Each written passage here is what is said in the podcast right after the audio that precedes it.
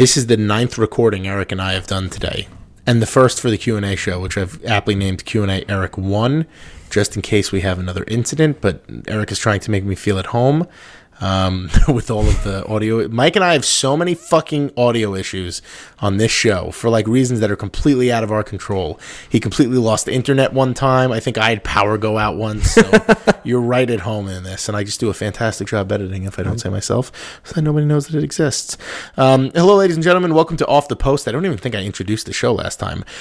um, this is the show where we introduce or. Blah, blah, this is the show where we answer your questions about the New York Rangers. We, this time being me and Eric Cohn. Eric, hello. Thank you again for coming on because Mike has a sore throat. Um, did you enjoy the flagship show? Was it everything you thought it was going to be? and more. And more. There it is. Um, ironically enough, we are.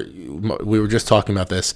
Uh, Felipe Ghosteen has asked this question three times. Uh, once I missed it. Once I avoided it because I didn't really know how to answer it, and I needed time to prepare. And we never read these before we do them.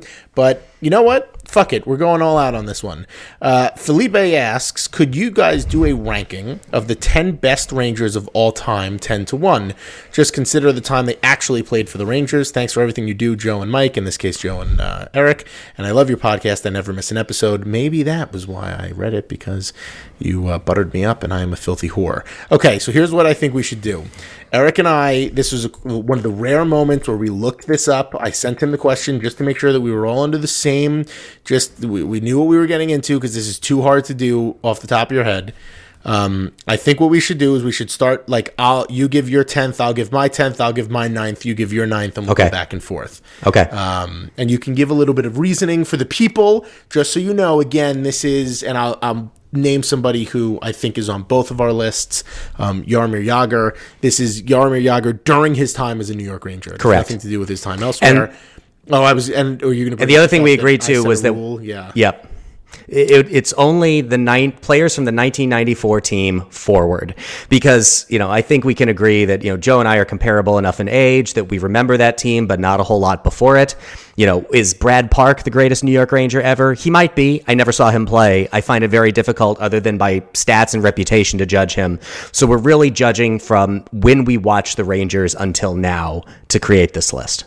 Yes, and I, that's uh, important because, like, yeah, like you said, Brad. Park, I know, I know about Brad Park. What did you say? You said Gene Ratelle, right? Like John Ratelle, yeah, I've like yeah, called him Gene. Jesus, Eddie You know about is Eddie Giacomin like one of the the best goaltender Right, to ever play for the. Rangers? Maybe he was. I never saw him. I don't know. All right, so who's your number ten? I'm going to um, uh, amend quickly to give an honorable mention, and then I will give you my tenth. My honorable mention goes to Wayne Gretzky.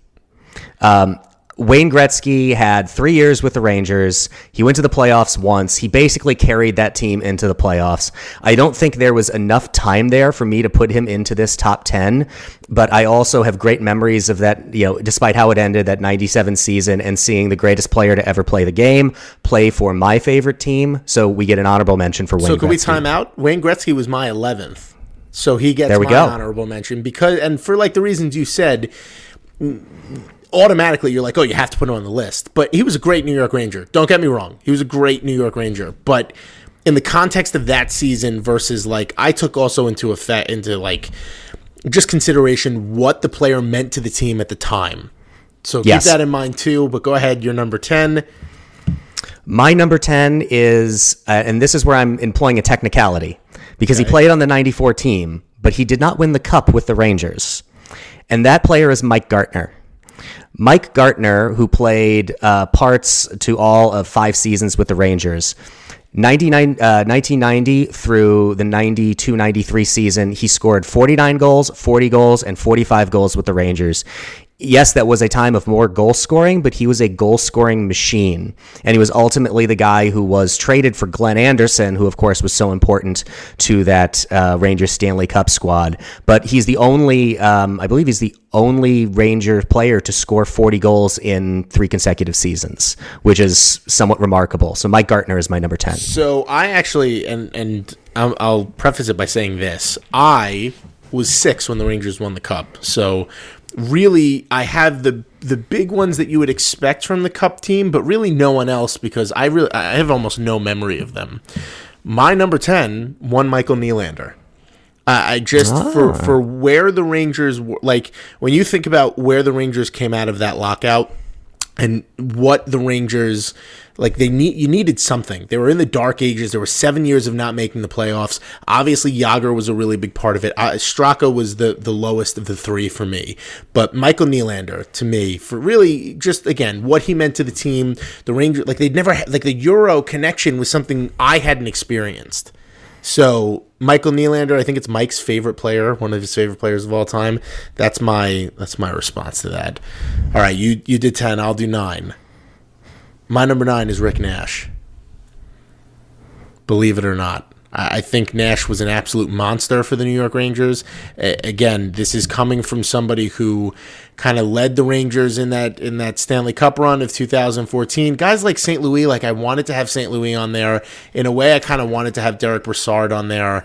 You can't um, justify it. They weren't with the team long Right, enough. they weren't with the team long enough. Like Brassard, maybe you could have really gotten on there, but he might merit like the honorable mention category, Right, but and, and same thing for guys like Dominic Moore and like Brian Boyle and players that I think were like, but you wouldn't consider them top ten just because there wasn't enough like No, no. you know there wasn't enough extra with it. But yes, Rick Nash for me, he, he scored forty goals one year for the Rangers. There's a lot really that I really liked about Rick Nash. So Rick Nash is my number nine. my number nine is Rick Nash. Oh, look at that! Rick Nash, everything you said about Rick Nash. I swear plus, to God, we didn't we didn't We did not. There was no- intentionally for this reason. we did not discuss it, so this is just uh, how it's working out. No, Rick Rick Nash was look. There's a tendency, I think, amongst some fans to view him as a disappointment because he wasn't the offensive juggernaut that he was in his very early days with Columbus, but. Rick Nash was one of the most solid hockey players of this era of the team, this kind of modern era of the team. He played he scored goals. He was great offensively. You know, even when he went on those droughts, he still got chances. He was a monster in all three zones. He played defense. He killed penalties. He was the quiet kind of leader that the kind of guy that you love having on the team. I loved Rick Nash. He's underappreciated. He's my number nine. Well, look at that. That's that's pretty funny. All right, who's your number eight? Number eight is Ryan Callahan. Uh, Captain Callie, I actually had to look up his like point totals, and they were more impressive than I remembered them being.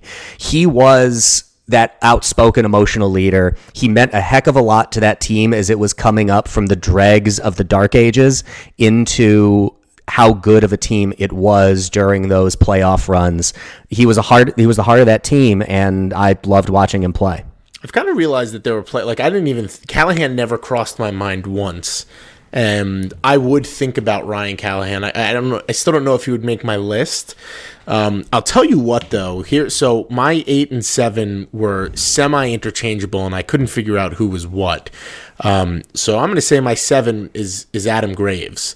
Um, I did not get a ton of Adam Graves in my life, like from a standpoint of remembering him like playing. I really got the tail end of him, but my love for Adam Graves extends beyond like the ice. My love for Adam Graves goes for all the things he does off the ice, all the things that makes him a New York Ranger. It's part of the reason why, like, if you look at his statistics, sure, he set the goals record at the time for the Rangers, but there's really no reason for his name to be in the rafters from like a, a hockey player standpoint. But I say that, and at the same time, how could Adam Graves not be in the rafters? Yep. Because of how good of a hockey player he was for the Rangers and all the things that he did off the ice. So my number seven, Adam Graves, and like I said, that was a very it was an iffy or with that one in my number or my number eight was Adam Graves, iffy or with my number seven. Your number eight? Uh, my eight was Callahan, so Oh, you're up that's for right, your number seven. My number seven, Matt Zuccarello. Uh, I love everything about Matt Zuccarello. He brought fun back to hockey for the New York Rangers. Again, this is not somebody who's putting up numbers that you know. You're not talking about a thousand goal scorer. You're talking about somebody who started his career late with the New York Rangers. But there was not a player on this team that I had more fun with than Matt Zuccarello. He was an ambassador for the sport. He was one of the key Rangers during the Stanley Cup run. Somebody who, like, it was heart wrenching for the Rangers to trade him away. And just somebody that, like, how could he not be on your list? I want to stress again that Joe and I have not discussed this list because my number I seven is Matt I Zuccarello. your- I heard you laugh when I said it. So, okay.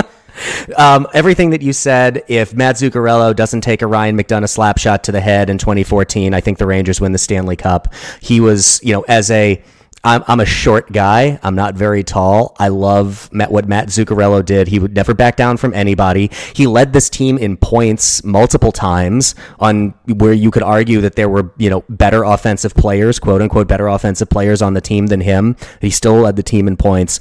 Um, you can't not love Matt Zuccarello, and I hope there's a reason to resign him because I love the idea of him playing for my team. Me too. But I do love the idea of that first round pick coming from Dallas. Like That too. That too. Uh, you're number six, sir. My number six is the first hockey player I really loved, and that is Mike Richter. Uh, I wanted to be Mike Richter when I played street hockey. I was, in my own mind, Mike Richter. The save he made against Pavel Bure in the 94 finals is permanently etched into my brain. Uh, I love Mike Richter. I have an autographed puck from Mike Richter. I think Mike Richter is awesome, and he's my number six. My number six is Mike Richter. Um, I had a poster of Richter making the save on Bure above my bed. I literally, when I was a kid, and I think I've told this story on the podcast before, when we lived in, in Franklin Square, there was in the living room, there was a stairway that led right from the main door to the, the second floor. And there was like a small section of the wall that wasn't covered by the armoire, and it was like a little triangle thing from where the stairs started going up. And I would literally put on my foam pads that I got one day for Christmas, and I would throw the ball against the wall, a little rubber ball, and I was Mike Richter. That's who I was, and I played street hockey as Mike Richter. Mike Richter was my favorite player until I met one Henrik Lundqvist, and yeah, that's just that's really funny. Um, I thought I was being sneaky with this next pick for number five, but now I have and I have a really funny feeling that our top four is going to be the same. So this may be where we differentiate. Maybe my number five, Marian fucking Gaborik. Oh. There was not a like when you're talking about. Don't forget that when the Rangers signed Gaborik, they were in a period of every free agent that we brought to New York was a fucking disaster. Every star that they signed, be it Lindros or Holik or Kasparaitis, if you could even consider him, or whoever it may be, they never lived up to the hype. And Marian Gaborik was the guy that lived up to the hype. He is criminally underappreciated by New York Rangers fans. I think that's a solid argument for Marian Gaborik, who I did enjoy.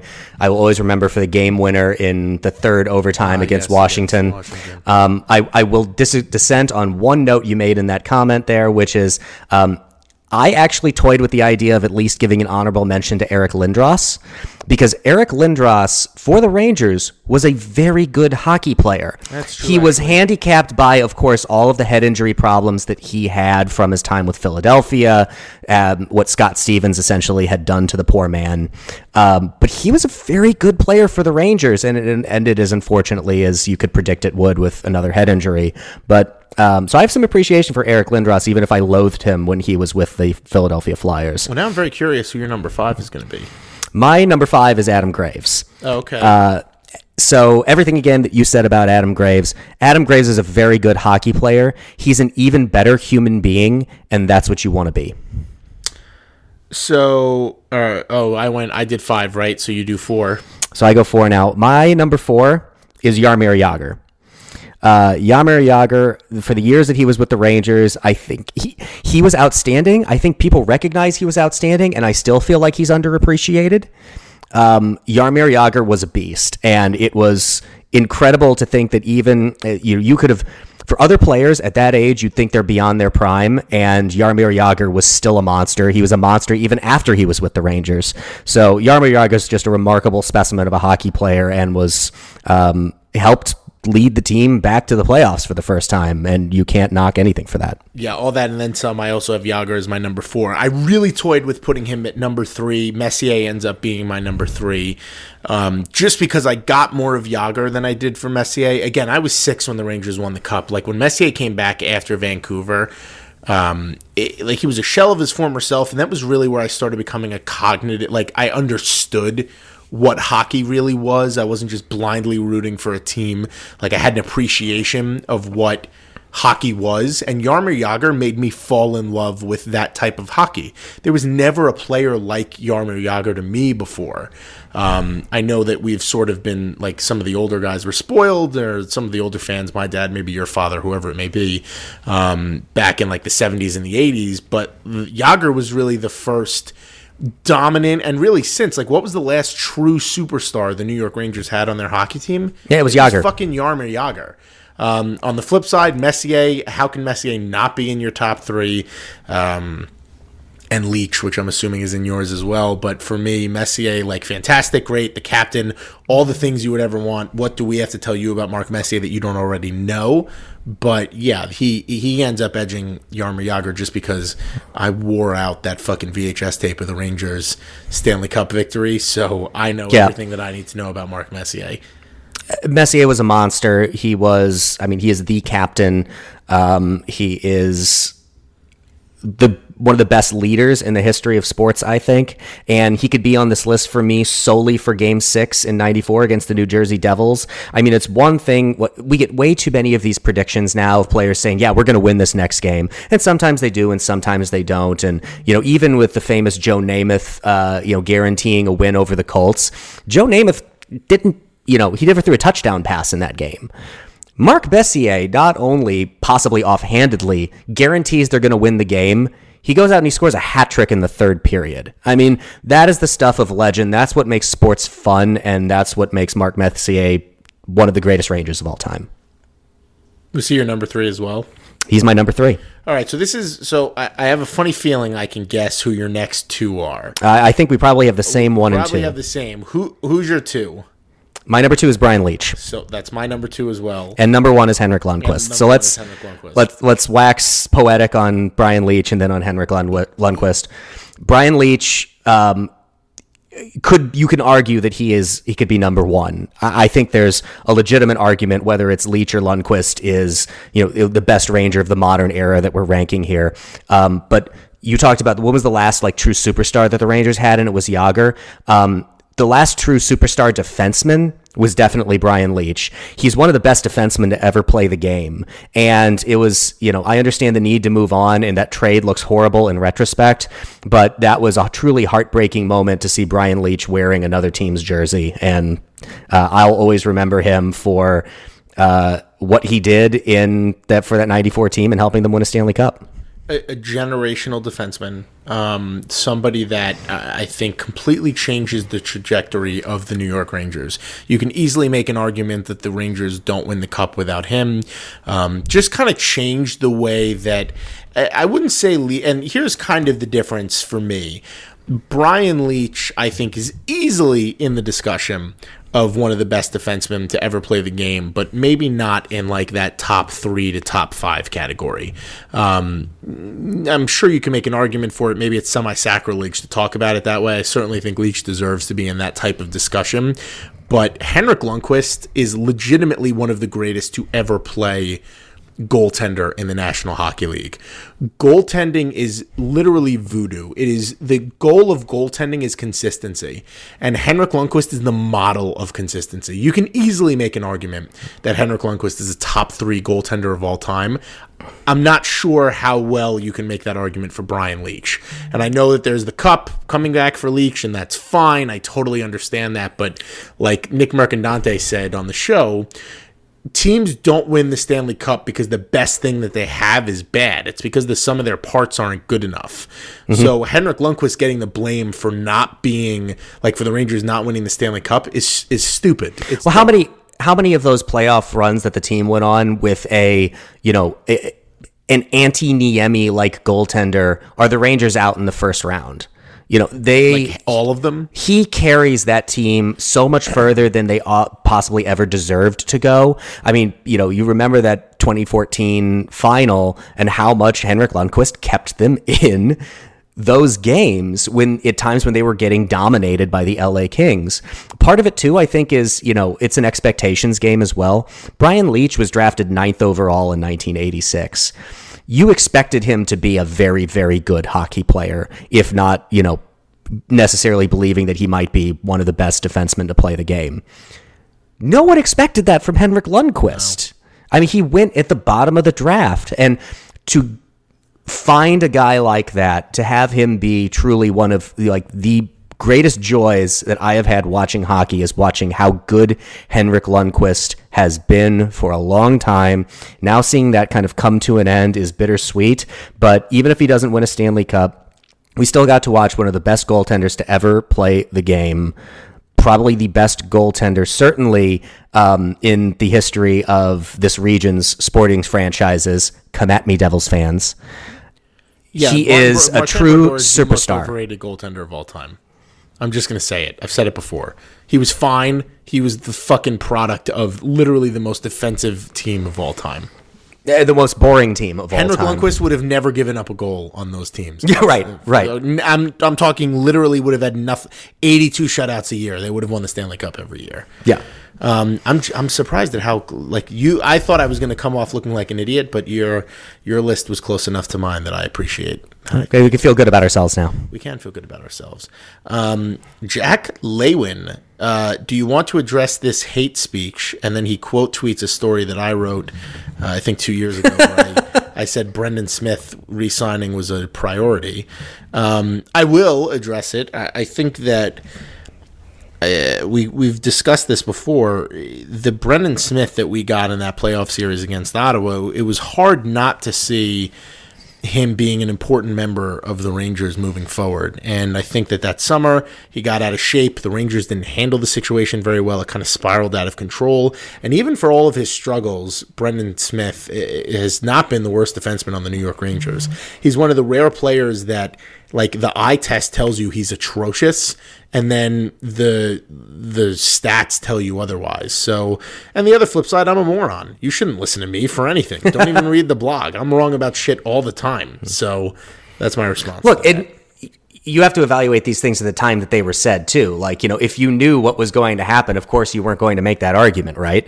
So you, you don't know that he's going to show up out of shape. You don't know that he's going to be as up and down as he has been with the Rangers. His track record with Detroit said that he was a good defenseman. He's the kind of guy that you need in the middle of your defensive lineup if you're going to be a good hockey team. At least everything about him to that point said so you couldn't predict any of the stuff that came about. So, yeah, I mean, it's weird the way they've used him as a forward. It's kind of weird the stuff that's gone on. It wouldn't shock me entirely if he got a buyout over the summer. Um, I don't know that that will happen, but it wouldn't shock me if he did. But, you know, at the time, I think it's a perfectly defensible opinion. Well, thank you. I appreciate that. There's a lot of. There's, I mean, we listen. uh, You can literally go through the archives of Blueshirt Banter and see all the dumb things that I've written about. I wrote a whole fucking article on why we needed to give Vigneault the benefit of the doubt when the Rangers signed Tanner Glass. Like you, you. I'm not even. You can just go find that. You, I don't need to do anything. You could just go look at it. So that exists. Um, Panarin 2020. Hey, Joe and Mike. Actually, uh, Eric, with all the offer sheet rumors floating around, do you think there's a reasonable chance the Rangers will put an offer sheet out on either Point or Trouba? So we've kind of discussed this a little bit. Um, I don't know what Eric's take is, but I will tell you that you need to be very, very careful despite the very dominant RFA crop this year. Excuse me. In going with an offer sheet, because you are required to give up next year's draft picks for compensation, and if you're going to sign a player of Point or Trouba's, ca- you know, caliber, you're giving up at least the 2020 first round pick, and the first five names in the draft next year may very well be franchise changing players, with the number one overall pick being a generational player. So you're giving up team controlled years with a player who may be better than who you're getting anyway. And I and I get it. Like Patrik Laine is on that list as well. There are a ton of teams that are going to have to make Mitch Marner. They're going to have to do a lot to keep those guys around. I just don't see it being a path the Rangers are going to go down because they may still suck next year. Isn't this all a moot point? Offer sheets don't happen. Well, that's and I mean, there's they don't. I, I like as much as sometimes I wish that they would, and it would be more interesting if they would for whatever reason. If it's collusion amongst ownership, if it's this old brother, you know, old boys network of uh, management that doesn't want to piss off somebody that you may need to make trades with at a later point in time, or whatever any of these reasons are, they do not happen. You know, could I foresee? Could I make an argument for either of those two guys extending an offer sheet? Sure, I can make an argument for that. Um, does it matter? Because it, it it doesn't. Because it won't happen. Yeah, I don't know what the and we've we've haven't really gotten into this yet, but here's the one example that I'll give you, and it's kind of how we'll we'll end this question um, of why it's stupid that we don't see more offer sheets. The new, not the New York Rangers, the Ottawa Senators general manager Pierre Dorion traded Mike Hoffman to San Jose, who then promptly traded Mike Hoffman for a better return, like what two hours later, if it was even that, to the Florida Panthers because um, the Senators didn't want to deal within their own division. A few weeks later, Dorion, for the most important trade of his career, trading Erik Karlsson, went back to the San Jose Sharks and made the deal. You're not going to piss somebody off enough that they're not going to deal with you. It's fucking stupid. Just do your goddamn jobs. But Yes. it, it, go Yeah, my only my only gripe with that is that um, it it's not the best example because those were also not good trades. well, yeah, Um, sure. So if I'm the San Jose Sharks and I'm literally dealing with a guy who I think is so out of his gourd that he doesn't know what he's doing, that he is willing to give, you know, he's willing to accept what they gave, what they got for Erik Karlsson, and was willing to accept what they got for Mike Hoffman. Of course, I'm going to do that deal. And if you're Pierre Dorion, well, I mean, uh, part of it, the only explanation could be you don't really know how to do your job because you are giving up incredible assets for nothing. so. I, I, I get it. I'm not defending the way that it exists. I'm just acknowledging that offer sheets do not happen and it's not really worth having a conversation about whether or not they will because I don't see it happening. But, you know, Brayden Point is a hell of a hockey player. Could I make an argument for trying to get him on my team through an offer sheet? Sure. I'll entertain that argument, but won't happen. It's not going to happen. Eric just throwing the hammer down. Josh Zarkin, in your opinion, what does Andersson need to work on to have success at the NHL level? I think he should be all in on improving his skating. Andersson's an interesting take because I've seen Andersson dominate the World Junior stage. I've seen Andersson put up remarkable growth numbers in the SHL, um, I, like things that you would not necessarily expect from somebody who was not going to have much of an NHL impact. Uh, and that's not to say that Andersson won't. I think what Andersson needs to figure out is what type of a player he's going to be because right now it, it almost feels like he's trying to be a little bit of everything. He's a very polished hockey player. He's somebody who is supposed to. I, I think right now the best thing he can do is work on his low reads and his defense because eventually the offense will come, you would think. Um, but part of the reason why the Rangers drafted him and one of the things that they touted about him was his NHL readiness because, again, the Rangers love these older or these kids that are playing in older men's leagues. And Andersson was one of the guys in the SHL. Now, it's much harder to be one of the guys on a smaller ice surface crashing the net, giving a little bit more effort. Like those things matter. But we also haven't really seen Elias Andersson be given a role on this New York Rangers team. So when I have watched Andersson, the things that have stood out have been the lack of defensive awareness, which is normal for a kid his age who's coming into the NHL, who's dealing with a smaller ice surface, who is kind of figuring out the speed of the game. And at this point, anything that happens in Hartford is like poison. But I answered a question about this on Twitter today. Um, when we were talking about David Quinn, Andersson's struggles is more of a stain on the organization than it is on David Quinn or himself because the Rangers have no development pipeline in Hartford because Hartford is a literal tire fire. Yeah, Hartford is bad. Um, you know, from my previous professional life in public relations, one of the lessons I learned is when I don't know an answer is to say, I don't know. I don't know what he should work on, other than I will echo what you said that uh, you want to see him establish a role on that team and really get an opportunity to play and to develop as a player. What specifically he needs to work on, I don't know the answer to that, but I have a you know a reasonable amount of confidence that the New York Rangers and David Quinn do. They know what they want out of him. Um, they know what they're going to try to get out of him, and I'm going to let that path proceed. Well, there you go. Public relations advice as well. Um, Jenko NYR. Do you think the Rangers should go out and pry Trouba or McAvoy, or will this create more of a logjam for our defensive prospects? It seems like we need a legit number one guy. So let's assume we're not talking offer sheet for either of them. We're talking about trade. Um, Trouba is somebody who's been linked to the Rangers a lot. There's obviously some discontent with the way that he's been handled in Winnipeg. He's not a huge fan there. Everybody's kind of expecting him to kind of move on. Um, we've entertained the idea of Chris Kreider for Jacob Trouba being something that would work for both sides. Do I think, look, if you're getting a player of Trouba or McAvoy's caliber, it does not matter what defense like defensive kids you have in the pipeline because Hajek is not of that level. Um, Miller and Lundkvist could be, but they're two years away. Like you worry about that when you get there. And by the time Miller or Lundkvist is coming to this team, Shattenkirk, Smith, and Staal are no longer going to be contracted players. Hopefully, the Rangers make the right decision on Pionk and DeAngelo, and then it's just DeAngelo, Shea, you know, whatever else it may be. Maybe Claesson is still around. Maybe they bring somebody in. So, yeah, I would say if you can get them, yes. But the price for McAvoy, it's going to be a hell of a lot more than Kreider. I think you could talk Winnipeg into a Kreider for Trouba swap.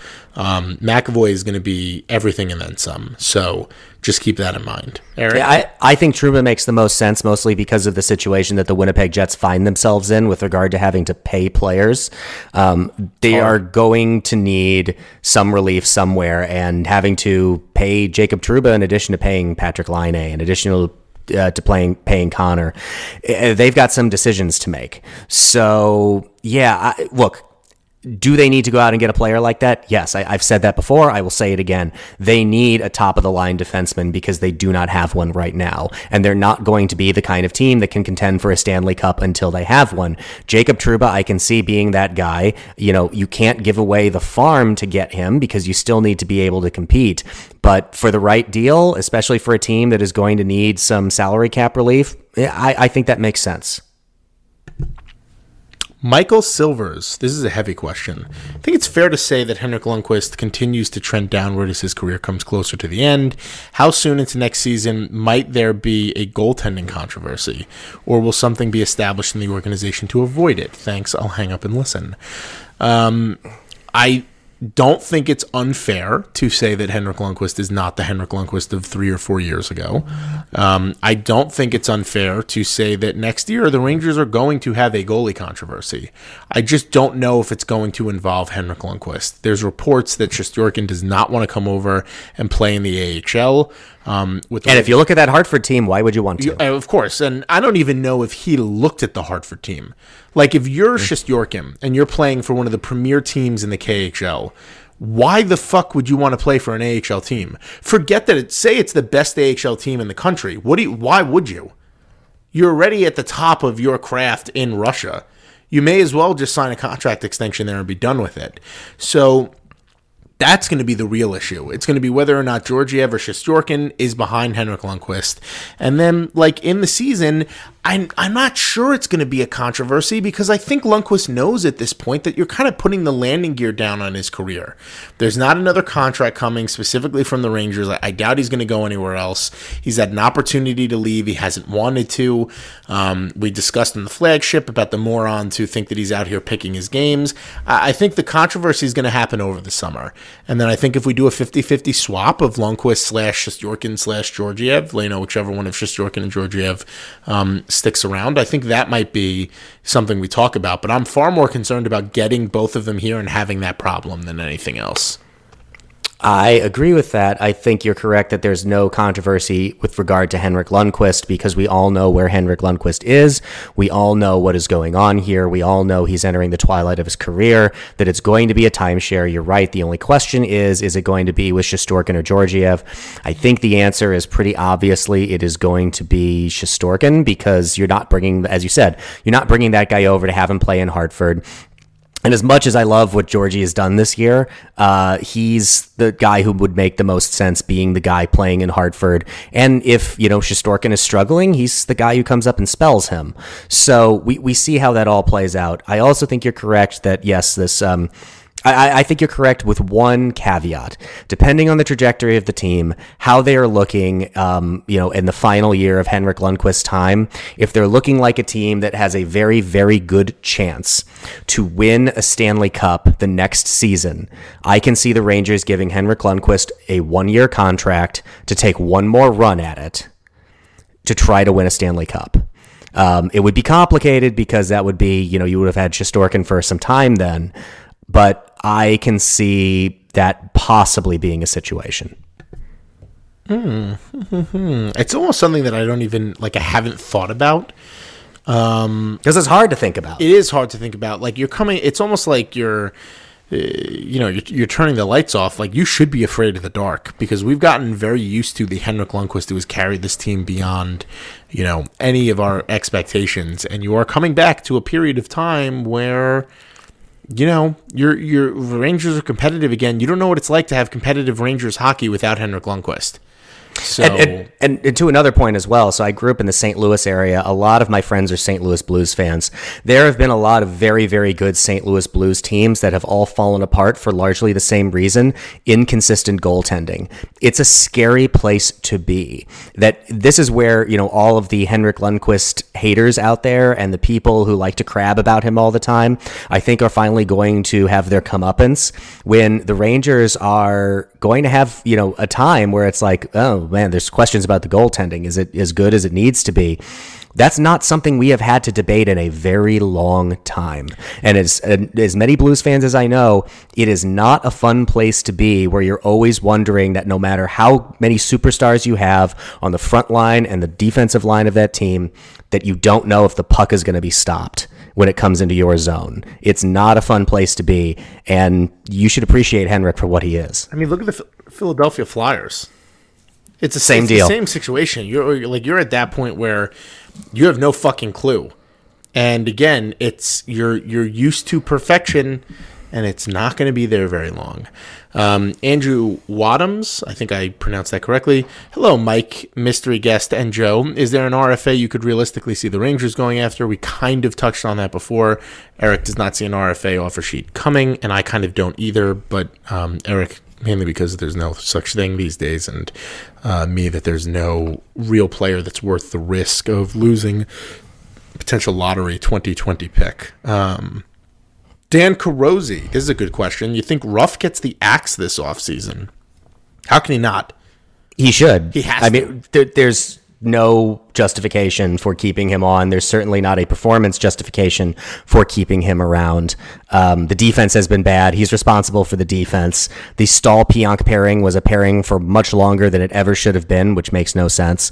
So, yeah, th- there's no le- reason that Lindy Ruff needs to be here and he needs to be gone. No, I think that's one, of, and that's kind of the biggest question mark that I'll have answered about David Quinn is going to be: Are you firing him and bringing in like you have two X's and I's, uh, X's and I's? Jesus Christ, you have two X's and O's guys on the bench with you in Brown and Oliver. Just put one of them as the defensive coach. They can't do any worse than Lindy Ruff.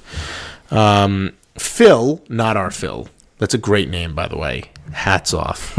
um, hey, Joe and Eric, could Kevin Hayes' next Rangers assist be persuading Trouba to sign with the Rangers? Now, this is interesting that I I never thought of. Um, Hayes is going to be an RFA. There's some scuttlebutt that you know he might the Rangers might be looking to bring him back. Same with Zuccarello, but it feels actually plausible with Kevin Hayes right now. Um, I never thought about the two of them having discussions about what New York is like, and you'd think Trouba would at the very least ask the question. No, I, you know, you would think so. Uh, you know, with all due respect to Winnipeg, it's not New York City. Uh, yeah, I, I don't know if that kind of thing happens. I guess they would talk. Um, but again, it's for Trouba, it's a situation where he needs to be traded, and he's not going to be in control of where he's going to be traded. Uh, he's uh, only an RFA. Um, I certainly would like the Rangers to trade for him, but the fact that he and Kevin Hayes may be having conversations doesn't change the mind of Winnipeg management, and that's what matters. God damn it, I love having you on this podcast. Um, Tyler McGillick, we're getting that first round pick, right? And then he quote tweets, I don't know if you saw this. Um, it is the picture of Zuccarello in the cowboy hat. Yes. So, like, can we just say that it, it really does feel like Dallas is falling in love with Zuccarello, even though he's not playing, um, which we all sort of knew was going to happen. How can could you love- not? Right. How could you not love Matt Zuccarello? I mean, Jesus Uh, Christ. I will cry a little bit if he resigns with Dallas because he'll never play for the Rangers again. But um, you know, I don't think he's coming back, buddy. what are you going to do? Uh, I do not think he's coming back. Eric Carlson, not that Eric Carlson. Say we win the lotto and draft Hughes. How would you clear up the logjam at C? Is it okay having Chytil and Lias not play a lot of C for another year? Um, if you're not having them play center because you got Jack Hughes, yeah, that's totally fucking fine. You figure that shit out. You have Zibanejad and Hughes be your one two. Maybe you have Chytil play the three C role, um, or if you move them both to wing, fine. But yeah, if you get Hughes, you've won. Yeah, uh, simple as that. That's it's it would be a very good problem to have. Maddie B, why do you think Jets, Islanders, Mets is a thing and Rangers, Yankees, Giants is another thing? Does it prove that people who make bad life choices just don't stop at one? I would just. I mean, wow, but deep but, burn. But, but, here's the deal. Um, sort of because Eric and I spent uh, more time than we probably wanted to on the flagship talking about how fucking dumb the Giants are. So it is. I will agree with you. It's very weird. Like I went to Quinnipiac, um, and everybody that I met who was from like the tri-state area were either Jets, Islanders, Mets, Nets, or Knicks, Rangers, Yankees, um, Giants. And I don't know why that's you're actually from the region, region, so maybe you can answer this better. I mean, it, the football thing, of course, is weird because both teams play in New Jersey, right. but isn't it more regional when it comes to the other teams? Right? You know, it's outer boroughs versus the inner city. Yeah, I especially for baseball. For hockey, like my but it's the island. Yeah, yeah. My dad grew up in Brooklyn, so he was a Rangers fan, and that's why I was a Rangers fan. So maybe that's why. Um, but yeah, like if you're a Rangers, Yankees, and Giants fan, you're not totally like the Jets, I think, are on a better trajectory than the Giants are right now. I think that's maybe fair. For the team that just signed Le'Veon Bell, yeah, yeah. Uh, um, the Rangers, like the Rangers and the Islanders, are on such different. Like, I don't think this this lovey-dovey Islander season is going to last. Um, I think they're going to get fucking shelled in the playoffs, and then I'd still rather be the Rangers than the Islanders right now. And oh then, yes, yeah, the Ranger or the Yankees are better organization than the Mets, literally in every way. So yeah, I guess it kind of proves that you, you, just you make as many bid. But like you inherit this, you know what I mean? Like my daughter is going to be a Rangers fan because I am a Rangers fan, and she did nothing to have that shitty realization fall into her reality. But it is what it is. No, so, and there you are. You know, right. And I know I'm doing a shitty thing to my daughter, and I can't stop myself because that's the fucking sickness. At least when my dad passed it on, the Rangers were good. Yeah, well, I you know same same with me. Um, although I can at least appreciate what my dad went through as a Rangers fan through all uh, a good stretch of those dark years between 1940 and 1994. That was a great question. Um, Kyle Brandow, can we move back to a 1 to 8 or 1 to 16 playoff format? I feel like the current system hurts the best teams the most and can get somewhat tiresome. So, the latter of your point is what I have an issue with. I don't want to play the fucking Penguins and the Capitals every year in the playoffs. Yeah. I want the 1 8 mat. Like the ones that even, you know what, I could be talked into a 116 I really could, where you just take eight from the West, you take the top eight from the West and the top eight from the fucking East, and you pit them together. I could totally do that. Um, I could even do you just take the top sixteen teams because it would really shake shit up. But I g- give me back the one eight and the reseed. Just give it back to me. I want that. This new system is fucking stupid. Everybody keeps saying it's stupid, and the NHL is just like, well, we don't think it's that stupid. It's fucking stupid. Yeah, well, also because the NF- NHL doesn't know how to market itself, and that's part of the problem. They, but they could market the shit. Like the NHL could be so much further along than it is right now if they had any fucking idea on how to market themselves, even yes. a little idea. Yes, you're you're absolutely right. Um, I, I mean, eventually could probably be talked into any of these one through sixteen scenarios. Although I'm going to say no, just because of aesthetic reasons. If I like the idea of an East and a West of having different conferences that meet in a championship. Although I could eventually probably be talked into it, but yes, they need to go back to the one through eight seed. You know, it's I, I, understand what they're going for and the reliability of teams that have a rivalry and that see each other a lot, and there's some interest in all of that. But you know, it's it, it it to me, it's more interesting and it makes more sense to have it be a little more random and not be able to predict. Because I'm so tired. Not that they're going to be in the playoffs this year, and not that they were last year. I'm so tired of playing the Washington Capitals. Yeah, like, and and and up until recently, I'm sure the Washington Capitals were tired of playing the Rangers. So well, yeah, it, I think it works. Cup is to not play the Rangers. It's, for the Rangers to miss the playoffs. Yeah. So yeah, I'm I'm I'm done with this. Um, Adam Spencer. Hey, Joe, in the dark days of 1998 to 2004, who was more to blame for the team's failure, Tom Poti or Tom Poti? Um, we're getting some gems tonight. Here, so I'll let me let me tell you this. I think Poti was destined to fail in New York because he was the Brian Leetch replacement. I don't think Poti was that bad. I like his stats, especially the first the first two years he was with the Rangers. They were not terrible. Yeah. So I just think it was like you need a whipping boy. But I will tell you this: um, when I was when did Poti first come to the team? Back in let's see, let's do some terrible podcasting. Uh, I will, I will, I will speak while you do that and say that um, I'm not going to hang it on Tom Poti, but to me, it, it always sticks out with Wade Redden is the much more indefensible decision of what defenseman to bring in. But Tom Poti was okay. All right, so the Rangers traded for Poti. I mean, and let me just let me defend my opinion here. Tom Poti had eight points in 11 games when the Rangers traded for him, and then 48 points in 80 games the next year. Like, he was fine those first two years. And then the Rangers fucking sucked, and it was what it was. However, flip side, the Rangers acquired him in 2001, 2002. I am 13 years old.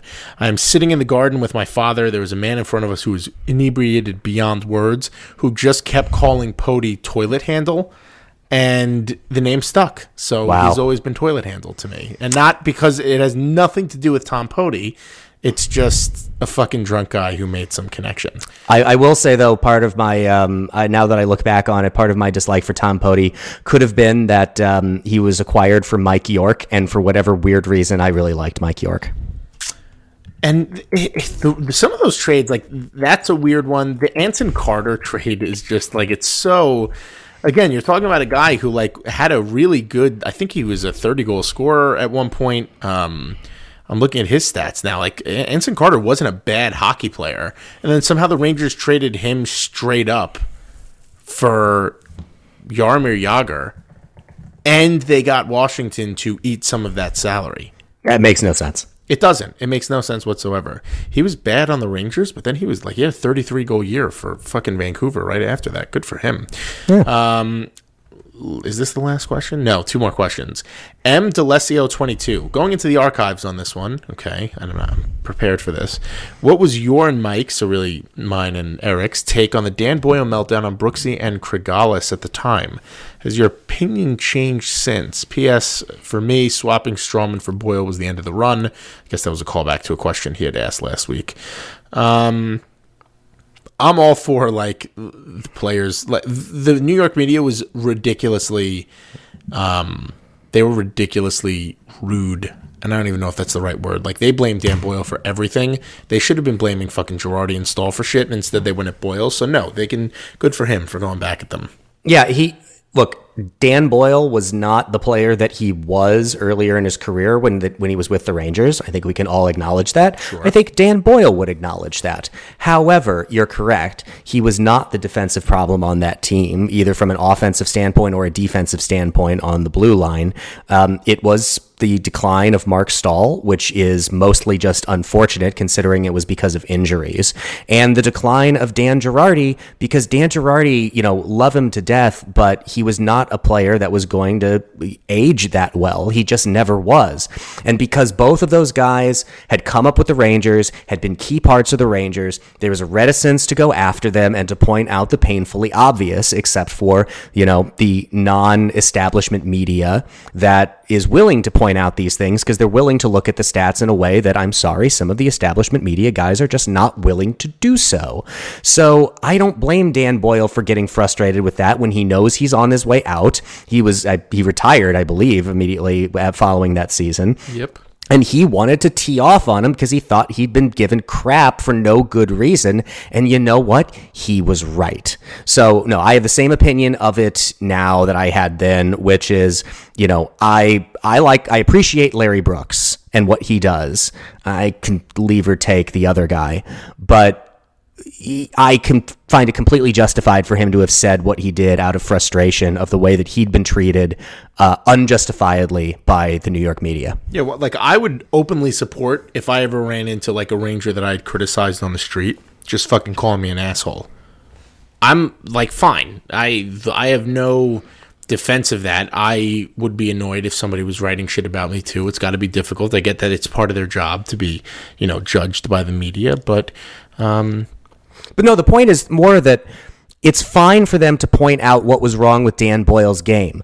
That was not the problem. The problem was, and Dan Boyle would never say this, them exempting certain players from criticism that deserved it far more than Dan Boyle. That was the problem. yeah, I fully agree with that. All right, ladies and gentlemen. Well, Eric, thank you so much for stepping in for Michael. This was fantastic. It was a pleasure. Um, and uh, yeah, we're going to have you back on again. Uh, ladies and gentlemen, remember if you are patrons, please give us your addresses so that you can get stickers. Eric can attest that they are awesome. And if you're in the $10 or above tier, we are also out there getting mugs. And then I have an idea for a special collectible for our patrons, but that's uh, that's in the works. So, I uh, before we go, I want to give a quick shout out if I by all can. So I'm a fan of uh, a team from New York while living in Chicago. Uh, and so I don't often get the opportunity to root for my favorite team amongst other people who also root for that team.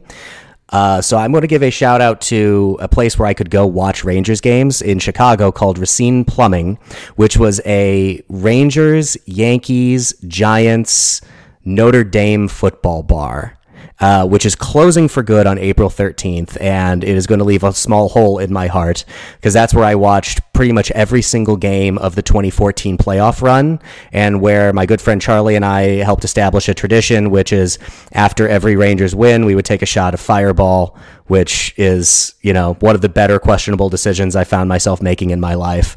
Uh, so Racine Plumbing, awesome place, awesome bar, great group of New York Ranger fans who are homeless, transplants, um, former New Yorkers, people who just inherited teams from their dad or whoever, um, or their mom or whoever rooted for the team that passed on their love of the Rangers to them. Um, going to miss it, but wanted to acknowledge it here um, before it closes. Well, it was very nice and depressing at the same time, but very nice. Uh, thank you all for listening, and um, thank you again, Eric, for joining. And uh, yeah, go to Racine's Plumbing before it closes. You have like two weeks. All right, goodbye.